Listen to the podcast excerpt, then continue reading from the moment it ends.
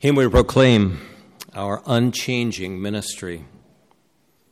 Well, with many thanks to God for this honor of returning to this pulpit and to you, dear people, uh, to preach your 20th anniversary sermon, I am venturing to give you the blessing of a single verse, which I think is both compact and comprehensive, namely Colossians 128. And I hope that this single verse will bear the weight of the entire letter of Colossians. That's my hope for goal that this people's renewal in your thanksgiving for the past will be a rededication to your future.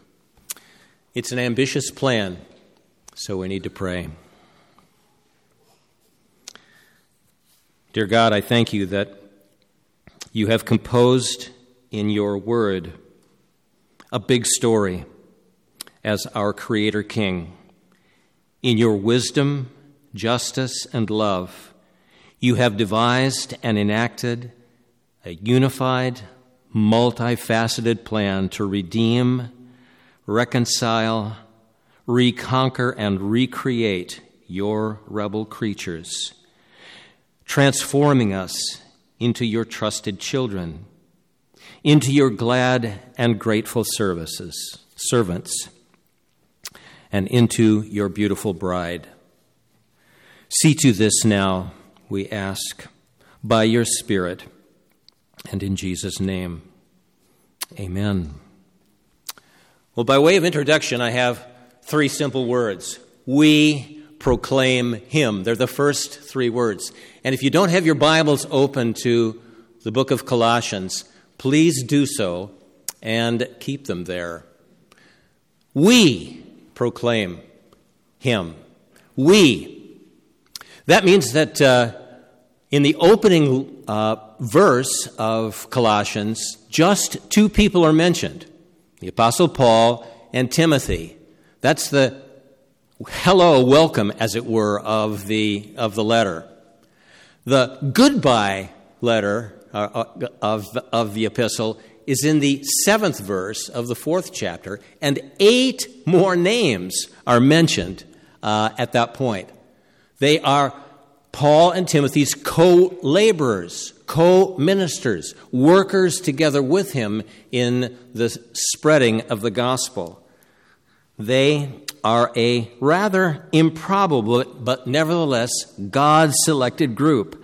Tychicus and Aristarchus, Epaphras, Onesimus, Mark, Justus, Luke, and Demas. Collectively, they are, as I said, Paul's co laborers. They are the we of this letter. And I want to charge you right at the beginning that each of you, by name, be named co greeters in the Lord's name of God Himself, Jesus Himself, and to Desiring God Community Church. We, we, secondly, proclaim. Proclaim is a, and the noun form of that uh, word is proclamation, and it means to broadcast from the housetops, as it were. Why? Because we have an official announcement that has come from no less than our Creator King. God, who has publicly declared that we say far and wide what He has revealed. That's the plain meaning of the other use of the word proclaim in Colossians in Colossians 1:23 the hope of the gospel which has been proclaimed in all creation under heaven.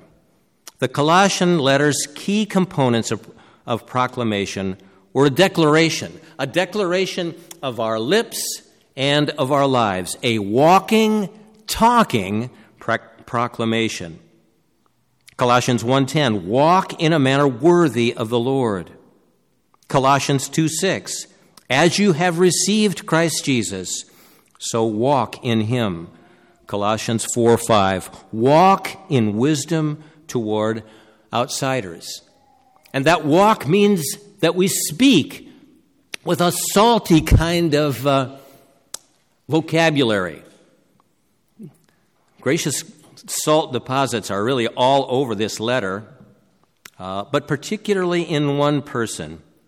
The salty speech deposits uh, that are everywhere find their highest and largest grade salt to be sprinkled on the, uh, as it were, the taste buds of our sentences, is in the third word. We proclaim Him. Nothing seasons and preserves better than Jesus Christ. What a difference to have stored in your minds and ready on the taste buds of your tongues to proclaim him who according to Colossians 1:15 to 20 is the image of the invisible God the firstborn of all creation for from him or by him all things were created things in heaven and on earth, visible and invisible, whether thrones or dominions or rulers or authorities, all things were created through him and for him. And he's before all things, and in him all things hold together. And he's the head of the body, the church. And he is the beginning, the firstborn from the dead, that in all things he might be preeminent. For in him all the fullness of God was pleased to dwell, and through him to reconcile all things to himself, whether in heaven or on earth, making peace by the blood of his cross. There it is, the simple and grand work of your personal lives and of this church's life together. For 20 years now, Desiring God Community Church has existed to gladly proclaim Him. We proclaim Him. Can you say it together with me? We proclaim Him. Amen. Amen. Not just a legacy, but a future, a great future together. It's not a solo performance. It's or a freelance kind of thing. It's something that you do together as a body and together collectively with the other like-minded churches in this part of Charlotte.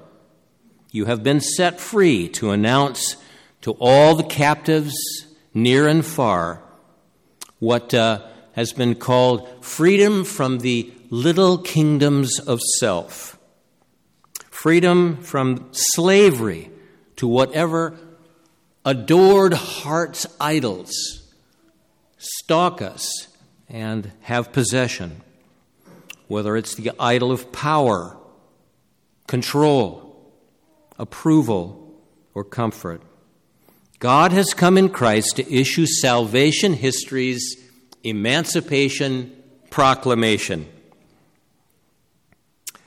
to all humanity and through his chosen ones to proclaim that we are no longer ourselves, but we belong to him. To him who is supreme, to him who is sufficient supreme over all the created order because he is our maker colossians 1:15 to 17 supreme over the church because he is our head. Sufficient because he is God with us in his incarnate person. Sufficient as God for us in his dying substituting uh, uh, atoning and peacemaking work Kids, when, when I was four years old, I remember being so proud of my dad. It was the last day of my kindergarten class in California. And my dad came and he made me so proud because he brought Hershey's candy bars for me and for everybody else in the class. Well, we were leaving that, that day, later that day, to, to go back to Colorado, where, where I was born and where I spent the rest of my growing up years. Kids, can you imagine a situation like that when your dad came into the public school and gave a gift to everybody? You too have a Father in heaven you can boast about. Even greater than my dad. When I grew up, I recognized that dad had plenty of faults, and I want to refer to him again, kids, so you listen to the, for the next time, and I hope I don't forget to say it. Tune in because hmm, about the time I really needed a Heavenly Father, He showed up personally in my life. So, kids of all age, all ages. And again, the, the word says if you don't receive the kingdom of heaven like a child, you'll never get in. So, all of you children, all of us children who belong to God, let's proclaim Him together. It's the centerpiece of everything worth knowing and sharing. So, how did the Apostle Paul actually go about proclaiming Christ according to what he says in this compact little verse, Colossians 1:28? He says, him we proclaim, warning everyone. Hmm. What a place to begin. Well, think, uh, I've already talked about little ones. Think about the little word if. If. It's not hard in, to read the presence of this method in the Colossians letter, namely, listen to its usage when the apostle put that tiny two letter word if into these sentences. Christ has now reconciled you in his body of flesh by his death, if indeed you continue in the faith, stable and steadfast, not shifting from the hope of the gospel. Colossians 1 22 and 23. If with Christ you died to the elemental spirits of the world, why, as if you were still alive in the world, do you still submit to regulations? Do not handle, do not touch, do not taste, according to mere human precepts and teachings. Colossians 2:20 through 22. If then you have been raised with Christ, seek the things that are above where Christ is seated at the right hand of God. With that little word, if God is putting a caution, a condition, a contingency, a challenge in front of his readers. He's warning that A is really true if B goes along with it. A is true, namely, those Christ has uh, reconciled to God prove it. B, by not shifting away from the hope of the gospel. A, those who have died to rules keeping as their religion show it. B, by no longer living nervously or proudly on the do's and don'ts of mere human approval. A, those who have been raised with Christ make it obvious. B, by living above the world, not absorbed with it, instead absorbed with Christ and the things that are above. Personally, specifically, intimately with Christ. Where he is, and where is Jesus now? He's at the right hand of God. And what has he done? He has hidden our lives with him in God. And what will he do? He will bring us along with him in glory when he returns. Each of these conditions are warnings suited and addressed to the particular threats that were on the Colossians uh, in that day.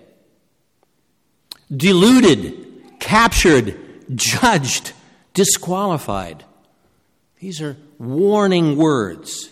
More direct than the if warnings are these four Corinthian corrections. That no one delude you with plausible arguments. They're all in chapter 2, this one, verse 4.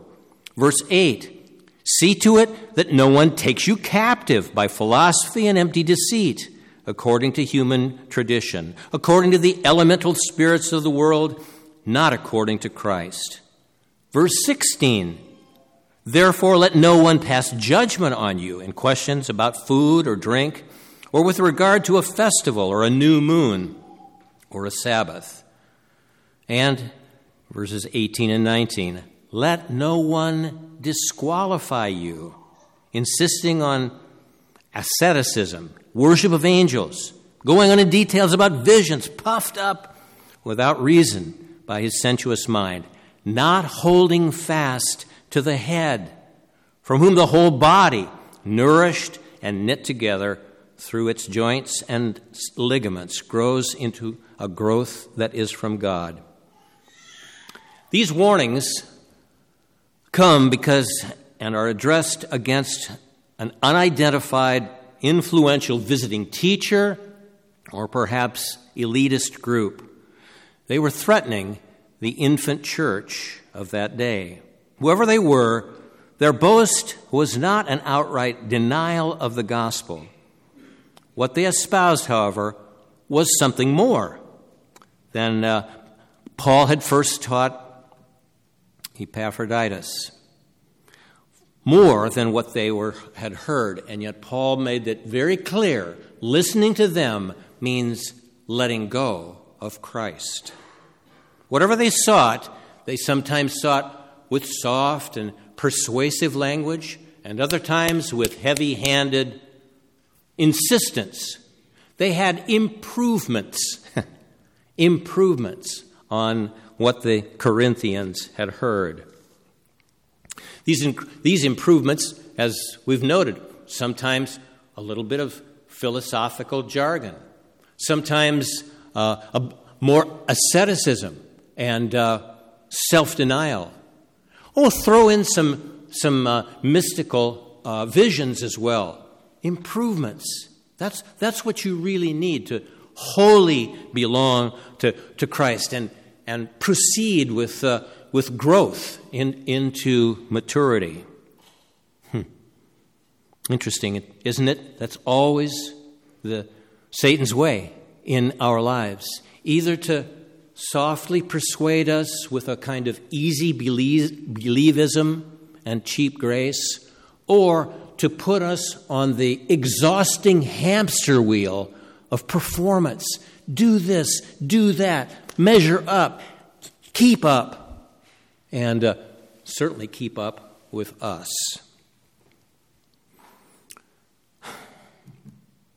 Our good friends, the Puritans, took the warnings of Scripture very seriously. Some people would say that's all they heard from the Puritans. Listen to Thomas Manton. He calls the warnings God's threatenings. God's threatenings of judgment are the object of faith as much as the promise of His mercy. Every part of divine truth is worthy of trust and, re- and reverence because it's the Word of God. We read of faith in the promises, faith in the command. Now, read faith in the threatenings. Faith is a loose presumption if it doesn't include the threats as well as the promises. In all right belief, there is a mixture. Men that look only to be honeyed and oiled with grace and feasted with love mistake the nature of God and the manner of his dealings in the world. God is just as well as merciful.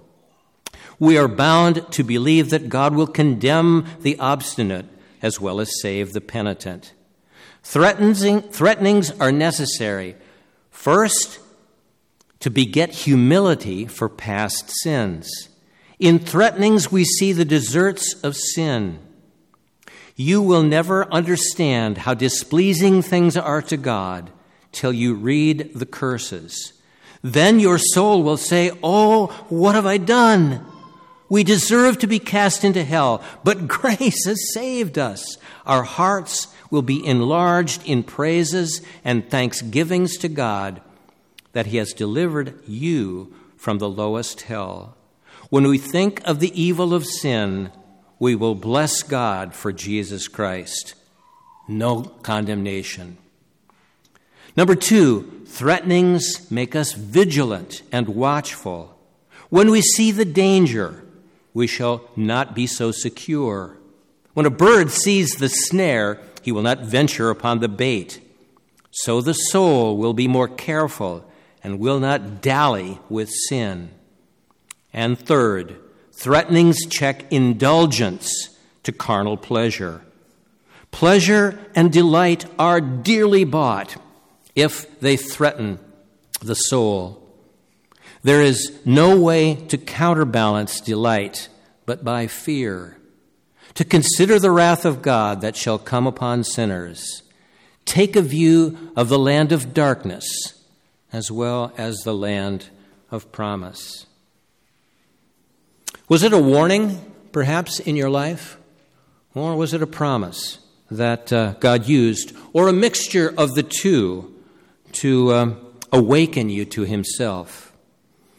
Well, I dare say, whatever it was, God holds in His hands both at His disposal, both to sustain you to the end and uh, to put in you, as He said uh, in the prophet Ezekiel, the fear of me, lest you depart from me. And of course, there's another verse that we could make reference to here. You probably haven't memorized. Uh, Second Timothy 3:16. We know from that text that all Scripture is breathed out by God, and there is the positive. It's profitable, it says, for teaching and for training in righteousness. And it's profitable negatively for reproof and correction. Training in righteousness, proof and correction. Positive, negative. Which of those is profitable? All of them. All of them. so let's hasten on to the profitability of this second word. Him we proclaim, warning everyone and teaching everyone with all wisdom. Paul immediately, when he starts uh, telling us in um, Colossians, immediately turns to the value of the teaching ministry.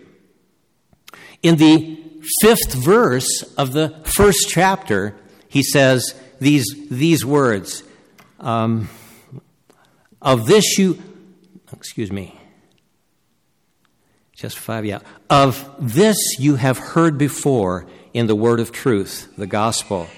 And then again in the sixth verse, right next door, since the day you heard and understood the grace of God in truth. And finally, in verse 7, three verses in a row, just as you learned from Epaphras, our beloved fellow servant. Hear, understand, learn. These are the person to person teaching means for saving people and building churches. True, it was true for those ancient Colossians, and it's true for you and me today. Paul taught it to Epaphras, who went back home to uh, Colossae and spread the word among his family and his friends. And those who heard and understood and believed be, were organized into a church, a new church plant in the Lycus Valley, 120 miles along a major trade route from the major city of Ephesus. But look further in chapter 1 to what Paul wrote from his prison 1,300 miles away in Rome from Colossae. Look at the end of verse 24 in chapter 1, straight into our preaching text today. For the sake of his, of Christ's body, that is the church, of which I became a minister, according to the stewardship from God that was given to me for you to make the Word of God fully known, the mystery hidden for ages and generations, but now revealed to His saints.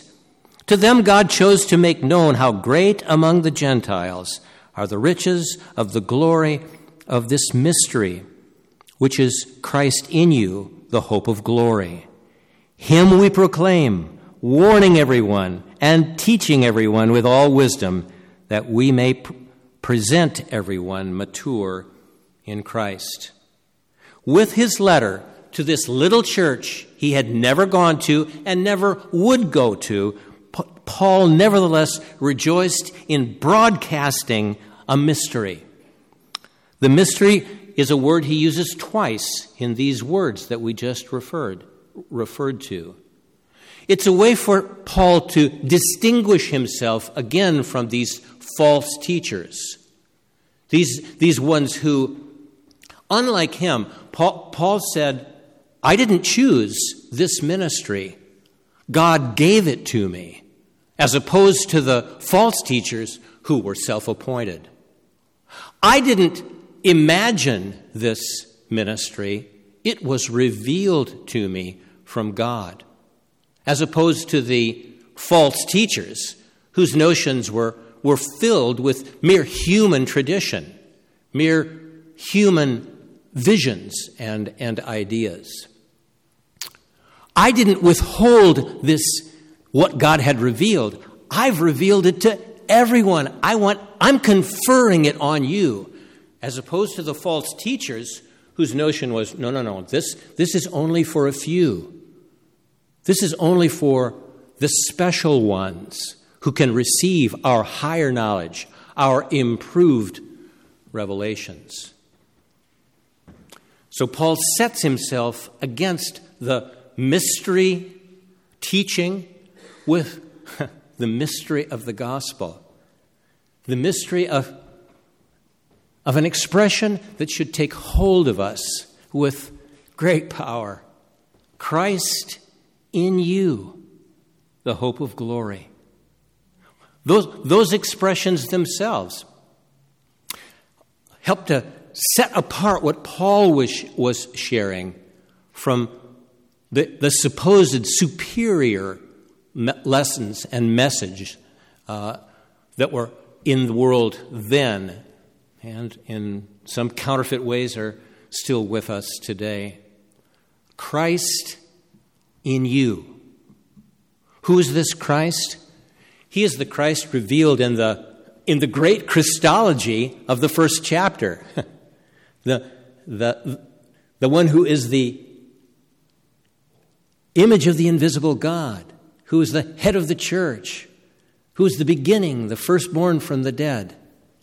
But then in the second chapter, amplified by Christ crucified.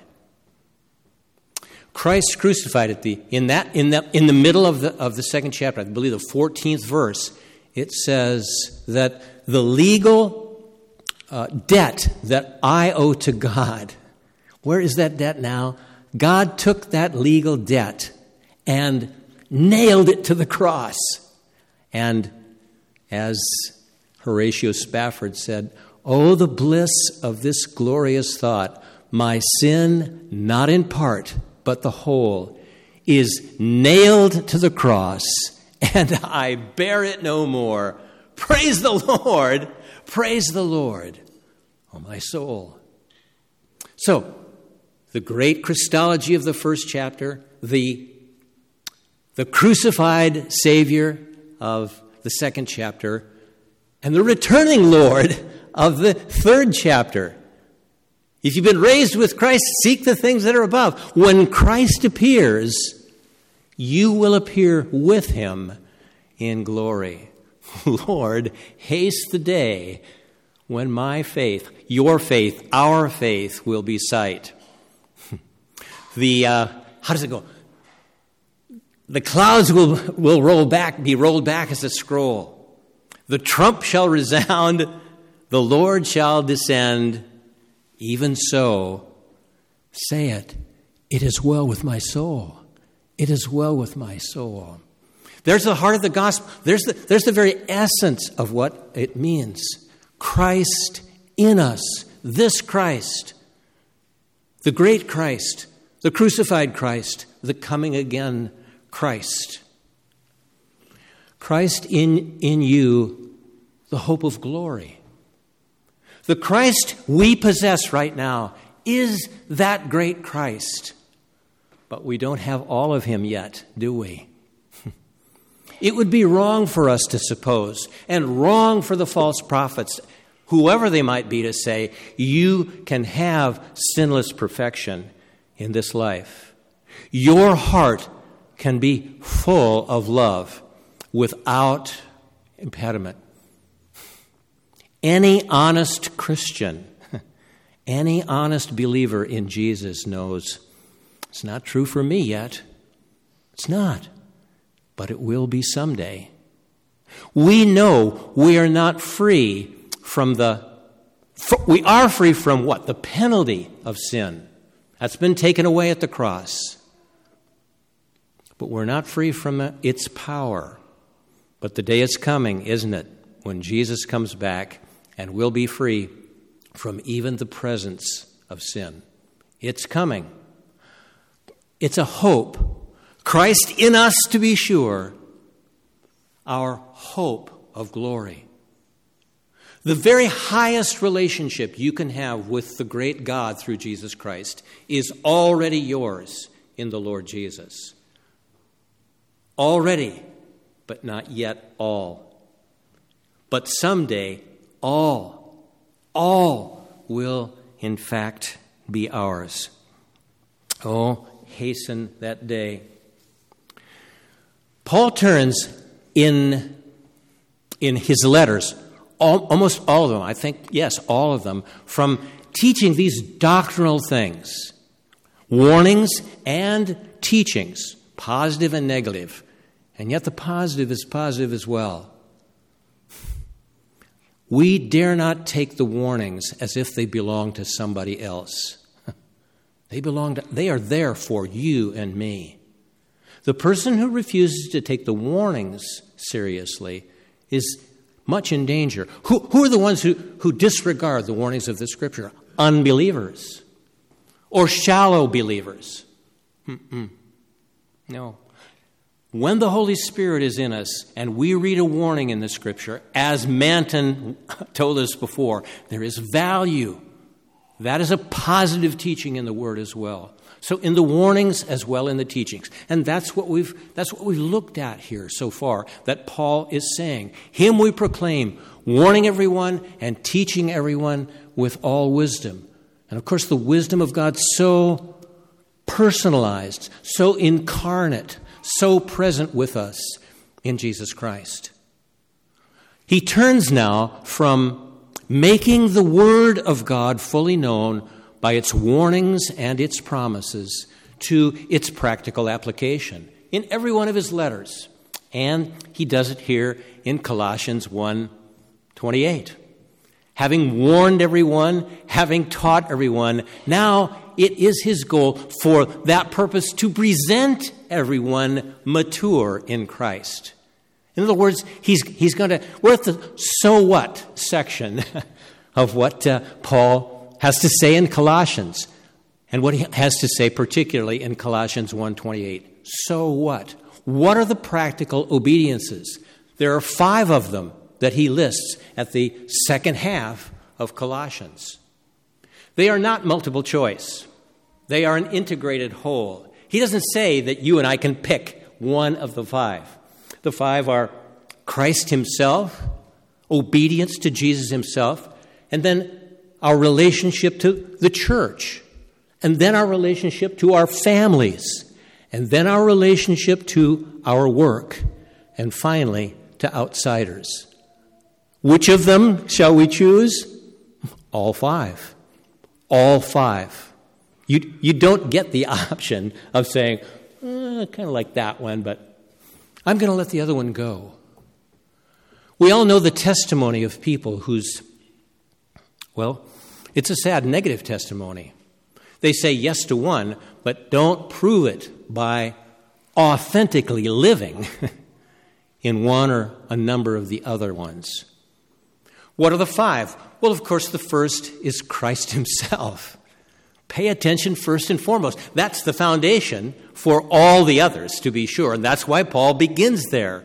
If you've been raised with Christ, seek, and there are four what are there? Four uh, imperatives.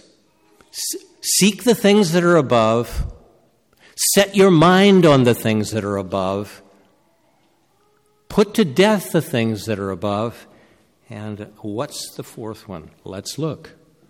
Colossians 3.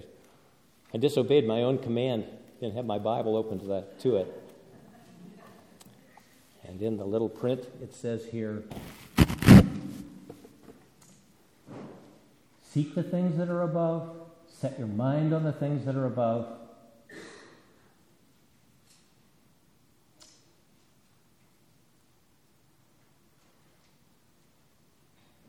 Put to death what is earthly in you and put away all that is of the old life.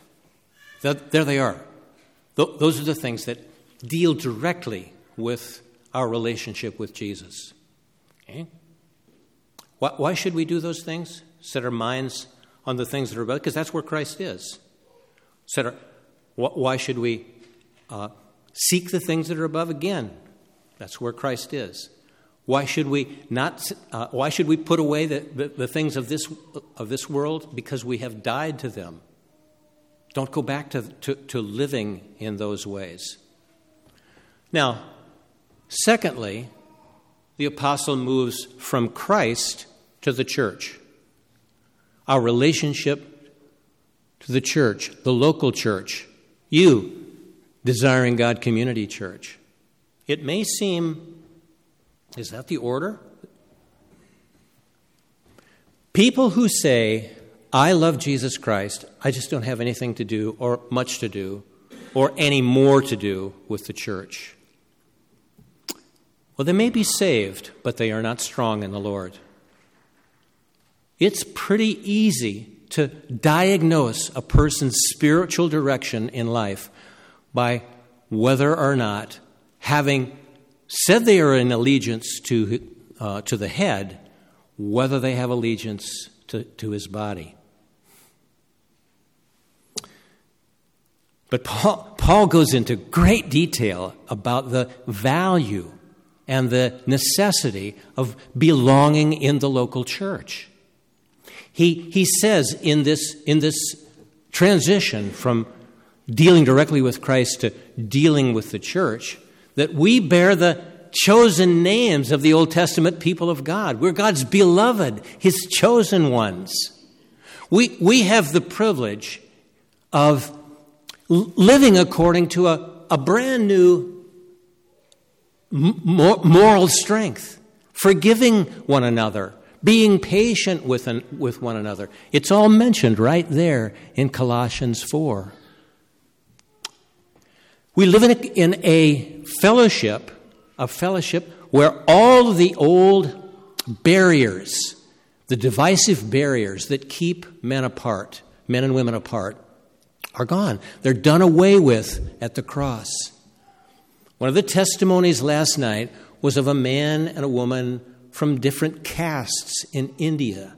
One of them a Catholic, one of them from a Hindu background. In other words, not the kind of couple that were likely to succeed, except where? In Christ and in the fellowship of his people. So, unity among the people of God across all kinds of barriers that, where there's neither slave nor free, barbarian or Scythian or slave, male or female, all are one together in Christ. The church, the church is the, the, the, the breeding ground, as it were, for higher, higher thoughts, h- higher helps, gr- greater, gr- greater uh, joy with other people than, than we would otherwise have. And now, third, he moves to the family. Christ himself, our relation to him, our relationship to the church, and then to the family. Frankly, I think one of the reasons to have the church second is that you can have in the family something you may not have in your own kinship family. You may not have it. Nevertheless, having Christ, being in the fellowship of his people, you have for yourself resource for the upbuilding of your family. Now comes into play, I guess, something that's already, we could say, was already been in play. It's called, but it's, it's especially important here where the family is concerned. It's called living by the principle of subordination. That sounds complicated. Well, think of it in terms of the Trinity itself. Though God the Father and God the Son are equal in all regards, nevertheless, the Son voluntarily subordinates himself to his Father. And that principle will now operate in the family. Though the wife is a co heir and equal in all things with her husband, she nevertheless submits to her husband, as is pleasing to the Lord. The, the, the children gladly, well, maybe sometimes not so gladly, subordinate themselves in obedience to their parents.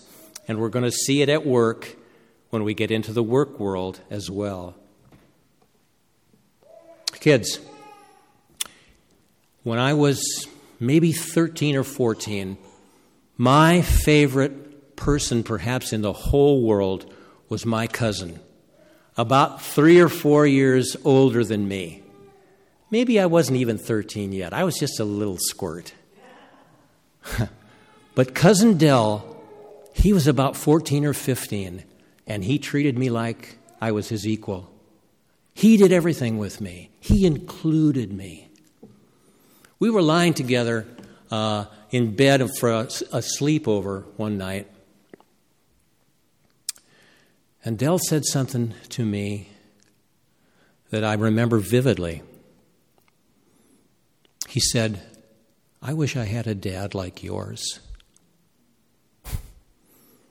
I'd forgotten what a great dad I had. Kids, do, do you look up to a cousin or somebody at school. I don't know who it might be. Kids, is there somebody like that? But you, you say, man, there's, I just, I just love hanging out with that person. I, I feel like an equal, even though you know you're not. And then that somebody, that somebody says, I wish I had a dad like yours. Well, I do have a dad like that. He is my heavenly father. And that's the one, that's the one, maybe, if he's really that, that older peer in your life, if that, that guy or that gal points you to, to our Father who is in heaven, then you really do have somebody you want to grow up to be like. God bless you in that. It was revolutionary for Paul to say what he said about the Christian family. The Christian family today, a well ordered family, is hugely under attack in the church and almost completely has crumbled in the culture. Therefore, Paul has very good reason for giving guidelines for how we help bring our brokenness and the brokenness of our marriages under the subordinating order of Christ. And our disobedience and, and brokenness as children under the appropriate authority of our parents. Men in particular, listen, you, you have two particular cautions. Do not be harsh with your wife. Do not provoke your children. Hmm. Man, we're, under the subordinating and, and authoritative strength of Christ. Bear that, bear that in mind. This is in the fear of the Lord, pleasing to the Lord. Just as revolutionary is what Paul said about the waking hours of our lives as adults, namely our working hours. Same principle of, of uh, subordination. And he mentions slaves first. Subordinate yourself uh, under, under your master. And masters, don't, don't take this for granted. I am the master. Jesus, can, Jesus says, I'm the, I'm the master whom all of you serve. And you slaves, don't be cheating your master out of the work that is your role to fulfill. Owners, owners, don't shortchange your, your slaves, your servants, because God will hold you account. I think of it, the fifth chapter of James, where the same kind of terrible warning is given to the, to the wealthy, to the rich. God will, will both punish and reward. So, on both sides of the labor and, uh, and, and ownership level, in the slave and master, uh, in the working poor uh, culture of, of the first century, and in the 21st century today. Finally, he moves to outsiders. That's what he calls them. And we have two obligations with regard to outsiders. Number one, talk to God about them, pray for them. You are an uh, intercessor on the mission field that God has placed you in. Proximity implies responsibility. you are there on purpose. Whether it's in your neighborhood, whether it's in your school, whether it's in the gym you go to, or the shopping center that you frequent, or sports, or whatever it is, you are placed there to pray for those that you gently and uh, persuasively and constantly are seeking to share the good news with the gospel of the Lord Jesus Christ, the lost, the outsiders in the world. Secondly, not only talking to God about them, the more and more you know them, the more intimately you can pray into their lives. You, can, you are to talk to them about God. Both of those things. Walk wisely, speak saltily to them, pay attention to them. And when the opportunity arises, when the curiosity arises, I don't think it's a mistake that he doesn't start talking about witnessing to others until he's talked about an integrated and mature life in all the other areas so that they see you, see that you have a relationship with God, see that you go to a gospel church, see that your family is oriented around the kingdom and around Christ. And that in the workplace, you do a day's work and more for an honest day's pay that they see that, and that makes them curious, so that you can engage in something that we can call responsive evangelism. Some of the people in this church, the pastors and the elders, they can do proclamation in a much more teaching, direct kind of way that, um, that, that maybe suits them to, for us to bring people to so that they can hear the gospel. We, you, in the pew, you have a less pressured kind of situation in one sense. You don't, you don't have to, to push the gospel necessarily aggressively in, into these situations. You just need to have the kind of life that makes people curious, that makes people ask you. And then when, when you don't have the answer, you can go to one of these elders, one of these wise guys here at the church, and say, Give me some resources. What can I say? And in that, and in that way, it, it, I hope, in, in one sense, it looks to me like that's the way Paul is describing it here, and the same way that Peter describes it in, uh, in, in 2 Peter. Well, there they are. Those are the, the five applications that, uh, that we have the so what's. Him we proclaim, warning everyone and teaching everyone with all wisdom so that we might present everyone mature in Christ. Let's pray.